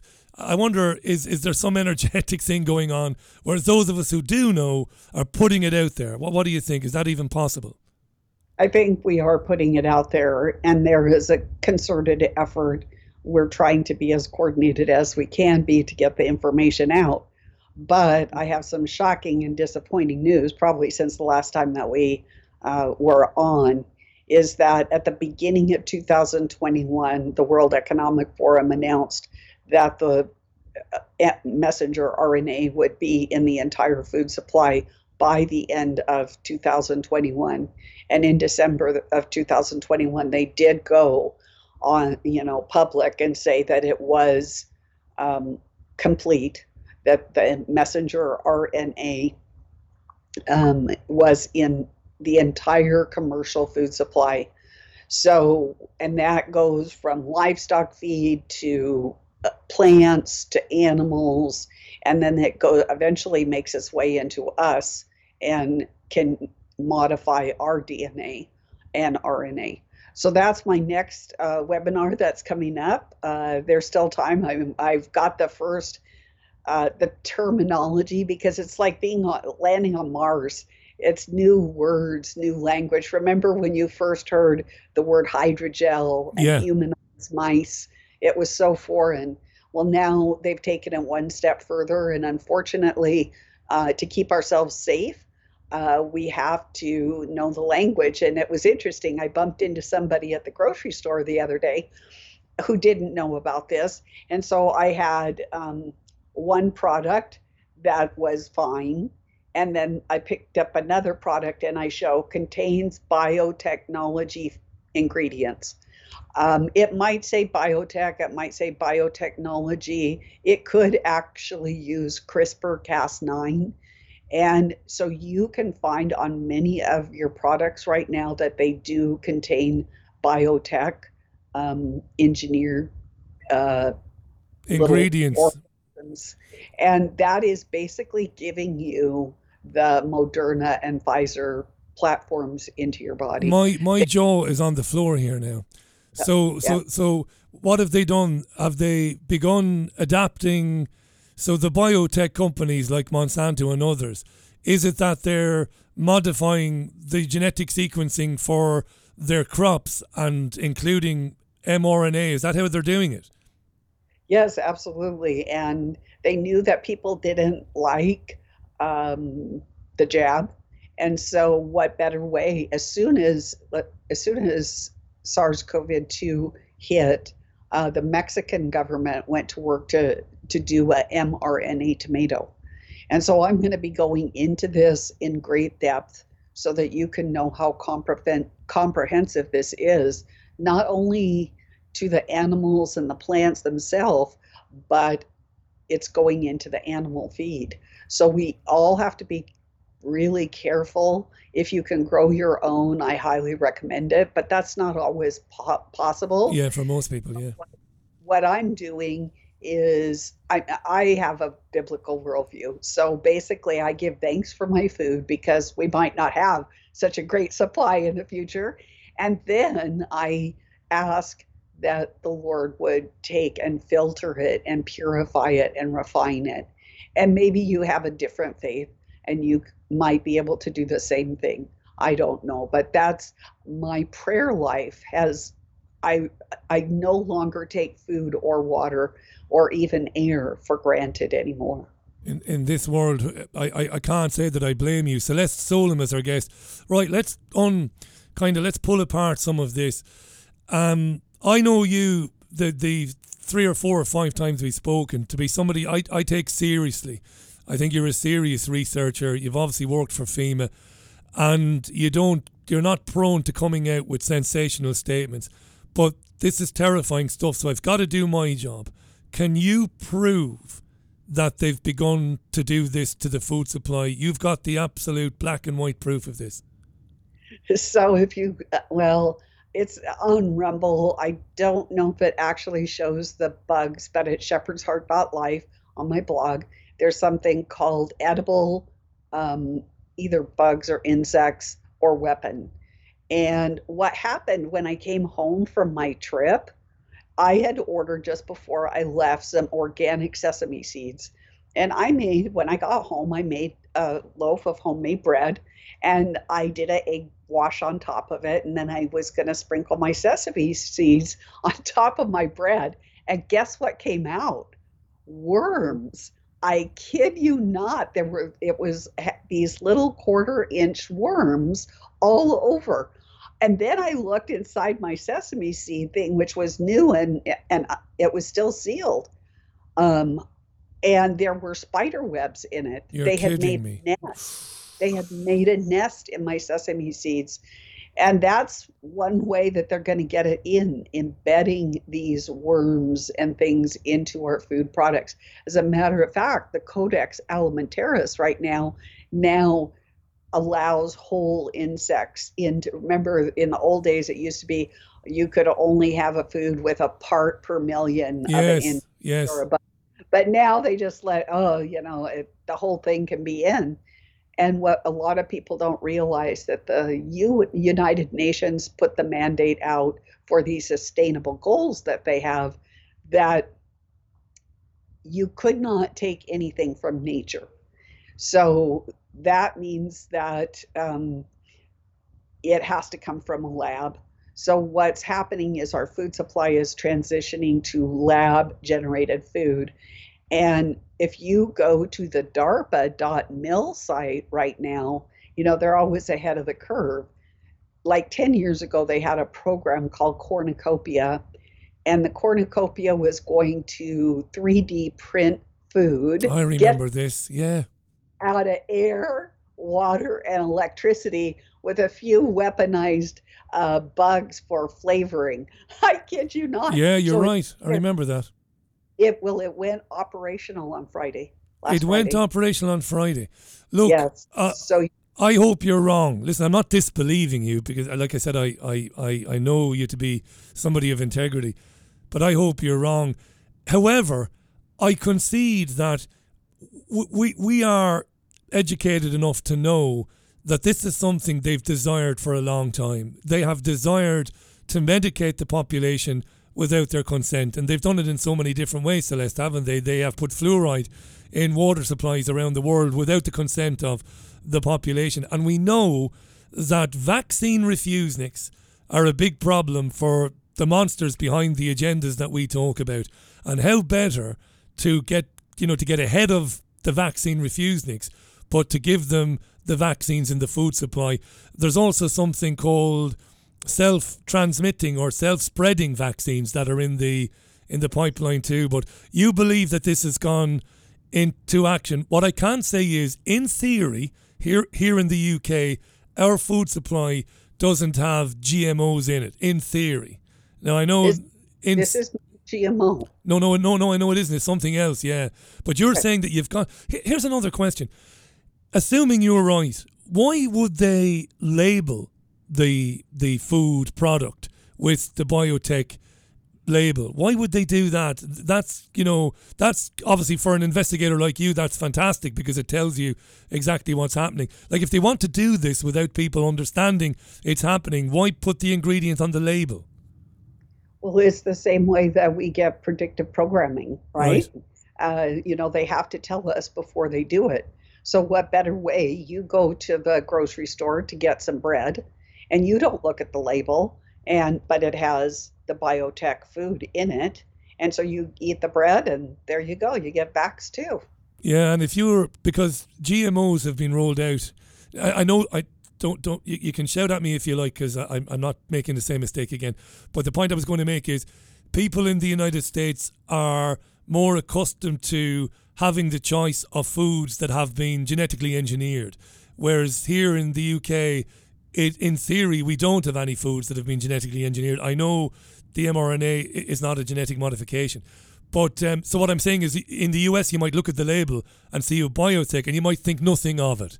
That's the point I'm making. You might think, oh well, that's fine, and you might have the product. If Celeste is right, it's an absolute emergency, alarm bells for people around the world that they've already begun to modify the the, the, the food supply with the mRNA jabs because ultimately the mRNA jabs are the future. I mean, you can h- help explain this, Celeste. They they plan on basically doing away with healthcare and putting people on a steady supply, don't they, of mRNA jabs forever. Absolutely. As a matter of fact, these mRNA actually make uh, you turn your body into a bioreactor, and so you continually make these in your body. It never stops. Just kind kind of like the GMO made pesticides, and once it got into your gut, it continued to make pesticides, and over time, that really injured and damaged people's health. It, it did. You're absolutely right. If Celeste is right, Celeste, don't get annoyed with me because I'm not saying you're wrong. I'm just saying if you're right and this has be- begun already, well, then the gloves are off now. This is absolutely war on humanity, isn't it? If they're doing this. Here's a message on my website from Lucy who says she buys organic bio apples from Lidl or Lidl. You know, it's a German supermarket in the UK, operating in the UK as well as Europe and France, but in the UK. The apples do not contain pips or seeds. Now I think I know why, she says. That's strange. If I buy an apple, I expect to cut into it and see the seeds or the pips, but if they're not there, is that a giveaway, Celeste? Is that a, a red herring? Is that a red flag? So basically, that is telling you that that apple is synthetic biology and it's changing the apple from its original function as food to doing something for the environment to save the, the planet. And part of that is to get rid of reproduction. They don't want reproduction in humans, they don't want reproduction in animals, and they don't want reproduction in plants. And so that's the reason that you're not seeing uh, the seeds. Th- this agenda you're talking about now, this mRNA, this blends into the climate change claims, doesn't it? The claims that you and I are killing the planet because we basically respirate, because we breathe in and out, which is a nonsense, but it bleeds neatly into that, doesn't it? Your carbon creation. Yeah, so they're going to be with the new foods in this cornucopia, they're going to take out CO2, they're going to take out oxygen, and they're going to take out nitrogen. They're going to redesign plants, and the plants will no longer be for food. Uh, they're saying it's for food, but they're not really for food. What they become is giant, like sponges, sucking out the things that they don't want in our atmosphere. And they're redesigning the roots of the plants um, to go very deep into the earth and take the what used to be our atmosphere and put it deep in the earth or in giant holding tanks um, under the earth. So they're redesigning the plants altogether, not for food, but to save the planet. And Celeste worked for, you're listening to Celeste Solum, by the way. Celeste worked for FEMA at one time. Check out Shepherd's Heart Life. That's their website. There's an absolute treasure trove of information on there. I think the very first time we spoke, Celeste, I mentioned to you FEMA camps. And I remember some years ago, back in not, not so much the early days, but when he was kind of just about established, Alex Jones did a really good kind of expose with some help from some um, some journalists of of the building of many many many camps um, around the country, and it was thought at the time that maybe these camps were for, first of all, for maybe foreign invaders, but then it was thought no, maybe it's for domestic terrorists. But then we start to look at this again, and we think that maybe FEMA camps, and we know they exist, are they? Have they been built and prepared for people like you, Celeste? For people who stand up and say, "No, I'm not going to live like this." Are they preparing? Do you think for an uprising from the people? Is that plan already in place and is it ready to, to go into action? No, actually, it is uh, what they. So back in 2005, there was something called the International Health Regulations. Um, that was put forth by the UN that was binding in your country and our country and probably all the listeners' countries out there. And so what they were they said that there would be quarantines like what we saw um, with the SARS-CoV-2.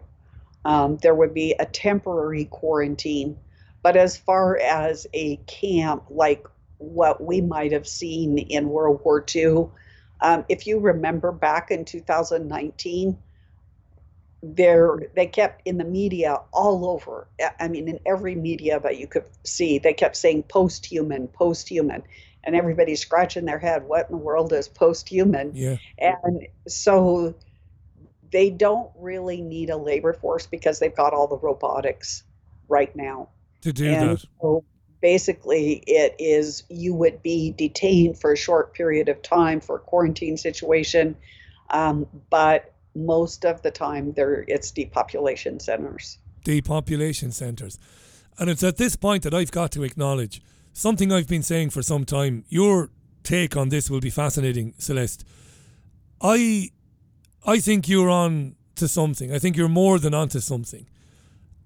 And because I do, I also know that I can't take that information to most people. Because right. most people say, forget it, you're you're you're crazy. You should be locked up. I have a feeling that we're going to have to live in parallel societies or do our best. Like you talked earlier on very eloquently about growing for yourself and being as sustainable, self sustainable as you can. And you talked about it last time. Because I think that these agendas are so far advanced. And I'm not being a pessimist here. I just think that we're, we're, there's got to be a dark period, or it seems like there will be for humanity, where we're going to have to tough it out for a while. Maybe we'll win in the end, but maybe there's going to be a period. Maybe I won't live to see humanity free again. Am I a pessimist, Celeste, or is that a possibility? Could it be a long road, this? So I think we actually are having this very positive time with the advent of this uh, contaminated food supply.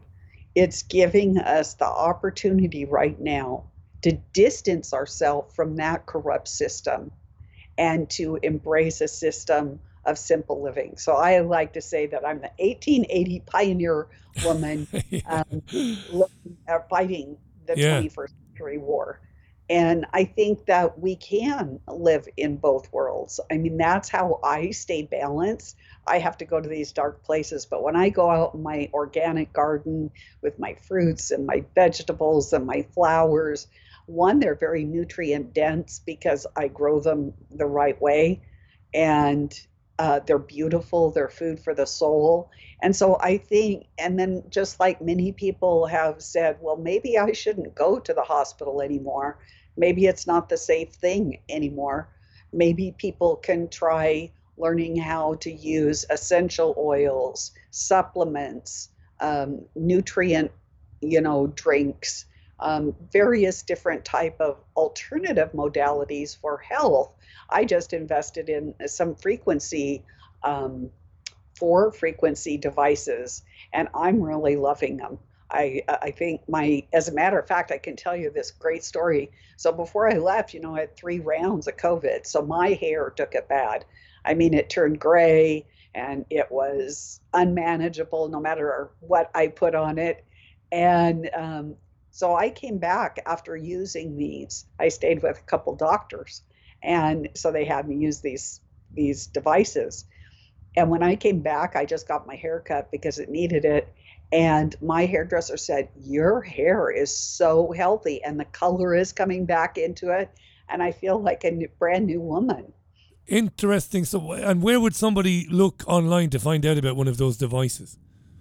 So, I am doing something every Monday called Healthy, uh, Healthy Monday, and it's on Rumble. So, if you go to rumble.com and you go Celeste Solum, S O L U M, one word, because the people that copy my work yeah, do yeah, Solum yeah, in two words. So I put it in one word, and that way you'll get my official channel, and then you can watch you can watch the Healthy Monday for free. And I'm doing one device every Monday, and then this month, and then next month we'll go into some other things that people can do in their very own home to promote health. Fascinating stuff. So when you're on rumble.com, Celeste Solum, all one word to get to the official channel. Faisal has um, my website, the comment segment has gone crazy. So there's dozens and dozens of comments here. So let's get some contradictory uh, uh, comments here. Not contradictory, but some, some challenging ones. Good one from Faisal Celeste. He says he's not that worried about the mRNA in food because he thinks it's different to injecting it directly from the syringe because through the food it has to go through a myriad of biological defenses, unlike jabbing. What do you think of that? Well, I wish it was true, but um, he's right in one sense because it is less concentrated. But unfortunately, they made the mRNA invisible. It's kind of like having a cloaking device or camo. And so your body doesn't recognize it as an invader, and then it starts to take over your body. Okay. Something else now. Um, somebody said to me, we spoke last year and we did a brilliant, it was fascinating talk about prepping as well as the EMF. And somebody said afterwards, and you've got thick skin, so you won't, you won't mind this. Somebody said afterwards, that Celeste Solum is really intelligent. She's really bright. And um, I've picked up her, you know, a lot from her on YouTube as it was, and now Rumble. But she's got to be naive if she thinks that the state is going to allow people like her live in the countryside with her, you know, her garden and growing for herself. They won't tolerate that. They'll attempt to come out to people like you and say the wood fires you are burning are dangerous. You are, you know, creating too much CO2. So a bit rude to call you naive because you're not naive. But it's a good point, Celeste. Do you worry that you won't be allowed to do the 1880 woman in Montana planting her flag and living her life? That they'll say, Excuse me, no, you'll come back to one of these camps or you'll come back to a super, uh, not a super, a smart city. What do you say to that? So, um, this this person forgot that I used to work for the government. That's right. so I know how to war against them. So, like in my town, they would not let me have chickens. And so I went and I did an official for the record memorandum uh, that they could not dismiss. It absolutely by law has to go into the record. And they had to make a decision. And guess what? Yesterday, Monday, it was Monday, I went uh, before my interview. And um, they are going to allow me to have five chickens. But the problem is, they said, okay, but what that means is one, you have to get a license or a permit for your chickens. And I said, for food, you're going to make me get a license for food. Or, or permit for food. And then they said, we can come into your home and onto your property anytime, day or night, around the clock to see what you're to up count to. to count the chickens or whatever, you know. But they, like I said, they don't really know who they are tangling with. So, um, having worked for the government, I can get a little feisty. So they've bitten off more than they can choose. But I will do it politely because I believe that we can get more flies with honey than vinegar. So I Yeah. will be polite, but I will be firm. And, you know, we've got God given right, constitutional right, common law. You have common law. We have common law rights that cannot be taken away from us. And we do not have to allow ourselves to be starved. You just have to know the right way to approach your government officials. And a lot of our listeners will be very interested in common law, and they'll be screaming at me because I've been, I've been dismissive of it in the past. And what I what, what I mean by that is, things are so tyrannical. Why should we expect the state in its many guises to obey the law? They don't. They break the law whenever it suits them. They murder people. They disappear people. So that so when somebody says common law to me, I think Celeste, yes, yeah, in theory, the common laws are beautiful laws, natural laws, but tyrants run our countries at the moment. You know, crazy people that do crazy things. Like we, we have this situation in Ukraine, and they're exacerbating this. They're sending tanks and planes instead of saying, "Hang on a second, we can't have this. We can't live like this." But uh, no, I hear you. Celeste Solum is our guest, by the way. It's twenty three minutes to the top of the air. Time is absolutely flying. Loads of comments on this. Go to Shepherds. Let me just bring the website up. Shepherdsheart.life. Shepherdsheart.life. That's where you'll find uh, Celeste. You'll find her on rumble.com. All one word, Celeste Solum. That's uh, S O L U M. We bring up some more messages here. Popular guest uh, you are, Celeste. Lots of interest in this.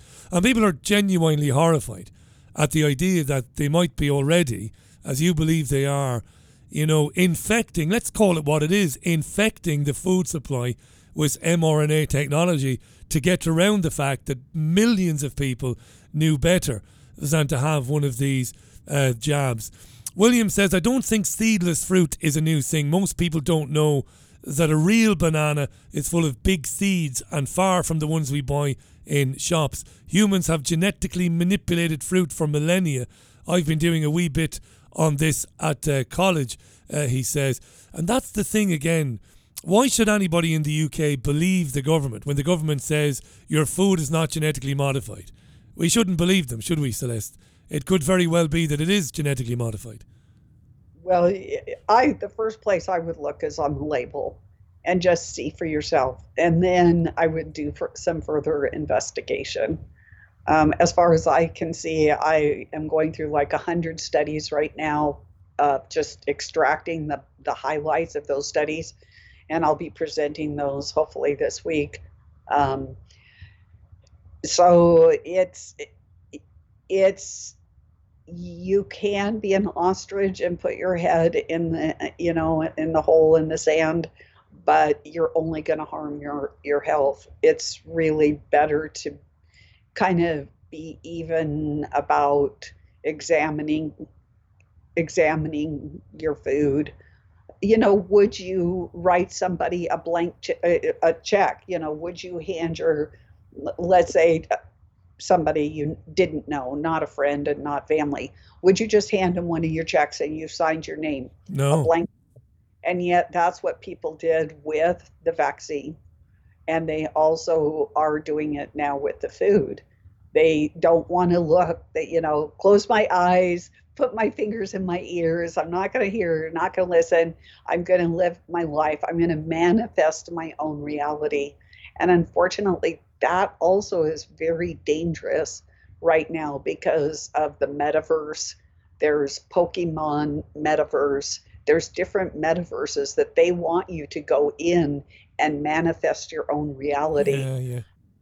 So that's pretty dangerous too. They want you to just sit in a tiny house in a lazy boy chair with your Oculus glasses and live your life vicariously in this fantasy world where there's no consequences and and not ever move from it you would be born into it and you would die there and quite frankly that is reminiscent of Soylent Green and I don't Yeah. really want to No, I, I tell you what, this is a, a again a really important thread.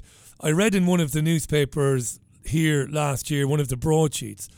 Uh, It was an interview with a member of U2, the rock band. I can't think if it was Bono or The Edge. It might have been The Edge. And they were saying, they, you know, they've always been very excited by technology, even though, you know, the band, the, the guys are in their 60s now. They're not old, of course, they're not, but they're they're probably past their peak, their prime. But they've always been right on the edge of technology, always, no pun intended. And they thought this was a wonderful thing that fans from all over the world could basically put a suit on, put a helmet on, and be instantly transported to the front row of a U2 concert. And the band wouldn't have to travel around the world. And this, of course, would would would, would stop uh, CO2. This would uh, be a good thing for climate change. The band could do this in a, in a shed in Dublin. And you and I, Celeste, if we were stupid enough, we could buy one of the suits and you and I could go on a date and go to watch the U2 concert and think we were there, but we're not there. You're right, they're rolling all this stuff out so that nobody will leave their homes. And do you think they will sell this to youngsters, sell it by way of saying CO2 is killing the planet? We can bring every experience into your living room. That's how it's going to be, right? Yeah, absolutely. And you're not going to have any consequences. You don't have to work. You don't have to get up at a certain time or go to bed at a certain time. And you can do whatever you want. The sky's the limit. Yeah, you could have an erotic experience with, um, I don't know, the hottest actress on planet Earth right now. Even though you're not, all of this stuff, yeah. This is the thing. I remember we mentioned at the beginning of the program, early on, we, we talked about, uh, just briefly talked about something that David, David Icke had said.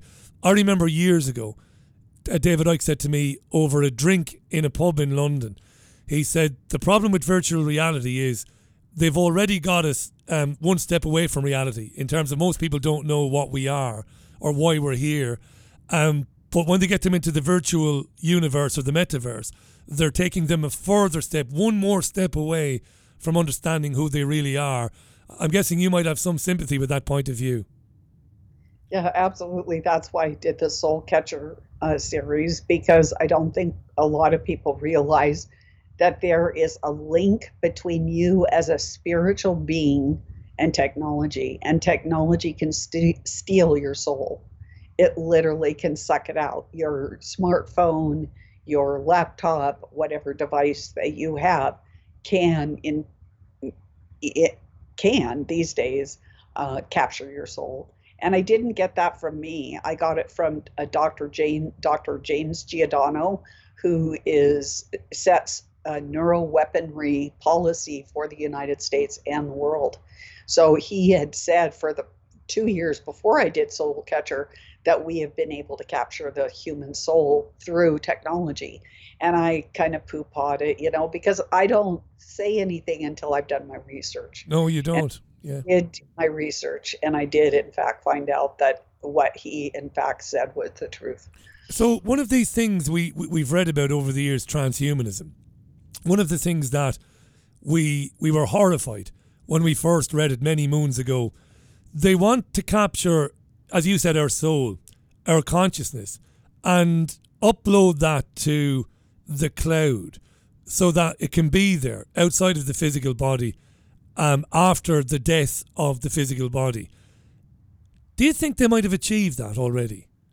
That they might have succeeded in, you know, u- using human, you know, human guinea pigs. That they might have been able to take somebody's consciousness and put it online or put it in the cloud, or maybe they haven't achieved it, but it's certainly something they want to do, right? Absolutely, absolutely. I think what I would be concerned about is okay, you go to the cloud, you upload your memories, your emotions, your everything about your consciousness to the cloud, right? What happens with your when your social credit score goes down and you're not compliant? Um, what happens to you? Are you like like right. stuck in a cloud, a cloud prison or what? Purgatory. You yeah. could make a biblical analogy there, couldn't you? You could be in purgatory. You could be, yeah, sent to a dark place for the equivalent of a thousand years. It might only be 20 minutes, but it might feel like a thousand years uh, to you. Celeste Solum is our guest. We've only got five minutes left on this. Go to shepherdsheart.life to find out more about Celeste. Think about you that, that, that that's really refreshing. You're delivering this stuff, this information, this research, but in an optimistic way. It's like you said to me a while ago that I'm wrong. Effectively, you don't agree with me. We don't necessarily have to have a bleak 50 or 100 years before we manage to get, you know, get back into the game. You think, no, we can do it now. Now's the time to do it, not 50 years from now. Absolutely. Um, I believe that in the next minute, if you purposed in your mind to do it, you could make it happen and it, yeah, is it going to take a little bit of work to get out of the old system um, and get in and do a new system? Yeah. Is it probably going to be a little uncomfortable? But you know, how many of you, you know, you get a new outfit, um, a shirt and pair of pants, and they're not comfortable at first.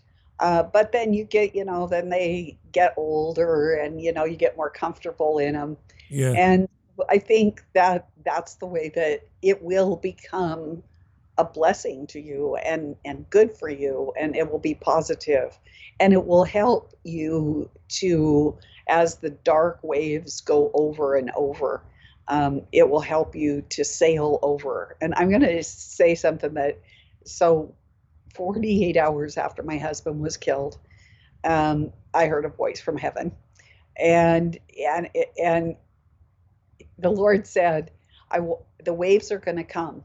because you know they they are you know it, loss is especially a quick loss is very difficult to deal with and many of you know what that's like um, but he goes i want you to think of yourself as a fishing bobber and when the waves come you're just bobbing along bobbing along bobbing along and that really stuck with me and i tell you those waves did hit sometimes very very difficult ones like yeah. where was i going to live? Where where what was going to be my income? Basic how was i going to take care of an organic farm by myself? Different things like this. But every time i just thought of that little fishing bobber and i just smiled and i just sailed right through whatever trial it was. And so i think for all the listeners out there it can be that way for them too that's a great uh, thought, Celeste. A very, very good friend of mine and a very important uh, part of the Richie Allen show, uh, Paul Ripley. Paul's wife died suddenly just before uh, Christmas. Now, I used the words died suddenly. Uh, our listeners shouldn't think it, it, it, didn't have anything to do with the vaccine. Um, she had cancer, but um, it was picked up very late and this has a lot to do, of course, with the fact that people weren't being they, they weren't taken care of here during the COVID. Everything stopped for COVID, and people didn't get tested and stuff. And um, he's grieving, of course. Um, he's doing his best, but that's it's a nice thought. I, I'll mention that to Paul when when I speak with him. Celeste, it's um, brilliant to have you on, despite the gravity of the subjects we're, we're speaking about. You're always welcome back here. Let me just remind our listeners you should go to rumble.com, put Celeste Solum in there. Uh, to get her updates, you'll get the Celestial Report there. Go to shepherdsheart.life to find out more. You'll get the webinars on there as well. Um, Godspeed, Celeste. Thanks for your time today and thanks for the optimism. It's much needed, I think. Yeah, I think we we live in a world that we need hope and not a false hope, but a real hope. And so I really do believe that we have that. Well, you've given us some of that today, Celeste, and thanks for sharing those personal memories as well. It really means a lot. Thank you. Okay, thank you. And bye for now. Let's not leave it so long before the next time. Let's get you back on soon enough.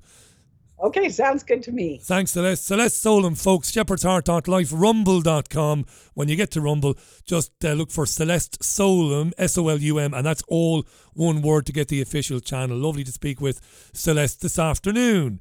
At the time is exactly 10 minutes to the top of the hour. You are with the Richie Allen Show, broadcasting live on richieallen.co.uk, Fab Radio 2 in Manchester, and the TuneIn app. Ask not what the BBG can do for you, but what you can do for the BBG. Support the Richie Allen Show now at richieallen.co.uk. She's lovely, Celeste, isn't she? I hope she's wrong, though, that they've not really begun to insert the mRNA tech, you know, the equivalent of the jabs into food. I, I just hope she's wrong. Some of you have put links on. I can't verify any of that. All I can say is that I, I, I think, I'm pretty sure she wouldn't say that unless she believed it. But um, for more on it, of course, go to rumble.com and go to Sue, to Celeste's channel to find out more about it. But um, I, I, I think I believe, I shouldn't say we know, because I don't know. I believe that forcing the the technology into people, the mRNA technology, the medicine, right, if you want to call it that, forcing it into people against their will, I believe that is something that's on the cards. It's on the menu, I believe. Remember, we talked about how back when the jabs were rolled out, obviously a lot of people like you and like me, we said no thank you. In some cases, we were we used um, rather more choice language than no thank you, right? I didn't. I was polite. I got one text. I had one phone call from the local surgery, and I said no and don't ring me again. That's that's how it went, right? The future missus had about six, seven texts inviting her, and then they stopped. I think she rang them or she managed to get them to stop, and that was that. And we we theorized, you and me, we theorized that if they really pushed this, they might in the future, not now, like not five years, but maybe 10 years down the line, maybe sooner, they might come and say, listen now, Paddy, there's a deadly virus going around, and it just won't do that you won't have the jab. You've got to think of your neighbours. And we we hypothesized that they might then say say come quietly or we'll take you by force. We were fantasizing about this, weren't we? You and me. Would this happen in the future? The men in the Kevlar vests with the guns would come, like in some of the movies, and say, Right, you're having the jab. But now I think that might be unlikely, and they might try to find a way of getting the jabs into people without people knowing about it. And I think it was Spiro Skouras a year or so ago sent me a link when I was on air about self-spreading vaccines. A, a genuine link from from I think it was Moderna or Pfizer, one of the websites anyway, you know, demonstrating that this stuff was in production, that they were planning the evil maniacal bastards to develop vaccines that would go into person A and then whether person B or C didn't want them or not was irrelevant because they were going to transmit, to transfer from person A to person B and C. So maybe, you know, the the horror fantasies about them coming to get you and dragging you off by your heels, maybe just that, just horror fantasies. And Shambhala It doesn't matter what I say, nobody listens to me. Can you just start using just first names, please? I feel like an idiot. It's like walking into McDonald's and ordering a filet o fish and feeling like a price prick because who speaks like that? Filet o fish.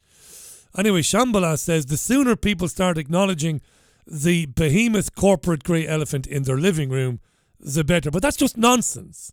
They won't. Well, you're not listening to Celeste and myself. You take what she said to us to 99 out of 100 people, and most of them will think you belong in a mental institution.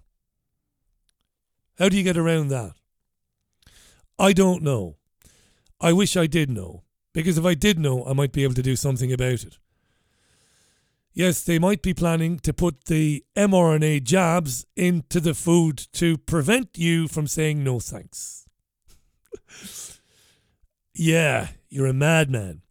Uh, Patricia says, When I first moved to Switzerland many years ago, I would always look for produce from the US. Now, because of genetically modified food, I never buy produce from the US. Very sad. Yeah, I totally get that, uh, Patricia. 100%.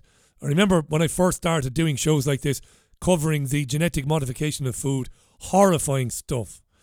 James says Soylent Green is people. Diane says, Why did Celeste tell the state she had chickens? You never, ever volunteer information to the state. Never tell the fuckers anything, says Diane. Amen, Diane. Amen, sister. Absolutely. 100%. Jean Ann was aghast at this. Aghast. The, the, the goal of the local authority to think it had sway over you, that it could tell you how many chickens you can have and how many you can't. And then they told her, by the way, we reserve the right to pop around anytime you want, to, to come onto your property, to check. Yeah, yeah, that's one for Gerald Celente, to be honest. That's a rant that should be reserved exclusively for Gerald Celente. And that's nearly it for today's programme, by the way. Thank you uh, as always, for listening to it and sharing your time with me. By the way, John Waters will be on with me on Thursday for an extended conversation. He's got a lot to say, does John? John is in court, I think. He might have mentioned he's in court to do with um, violating COVID restrictions, madness. This is a great Irish writer and uh, and, and journalist, newspaper writer, book author, uh, John Waters. You've heard him on the program before. He's an amazing human being, a gentleman and a scholar. He'll be with me on Thursday. It's a busy old week this week. Can't tell you who's on tomorrow because, as usual, you can finish the sentence. I don't have the diary right alongside me. It's over there in the corner and I can't get it there. So, yes, I'm looking forward to that. Anywho, thank you so much to Hayden Hewitt, top man. Follow him on Twitter. Go to blackoctopusproductions.com and Celeste Solum, shepherdsheart.life. You'll find her on rumble.com too. Thank you for listening. I've been your BBG. And I'll be back with you tomorrow, Wednesday at 5. Until then, Slán tamall. Bye.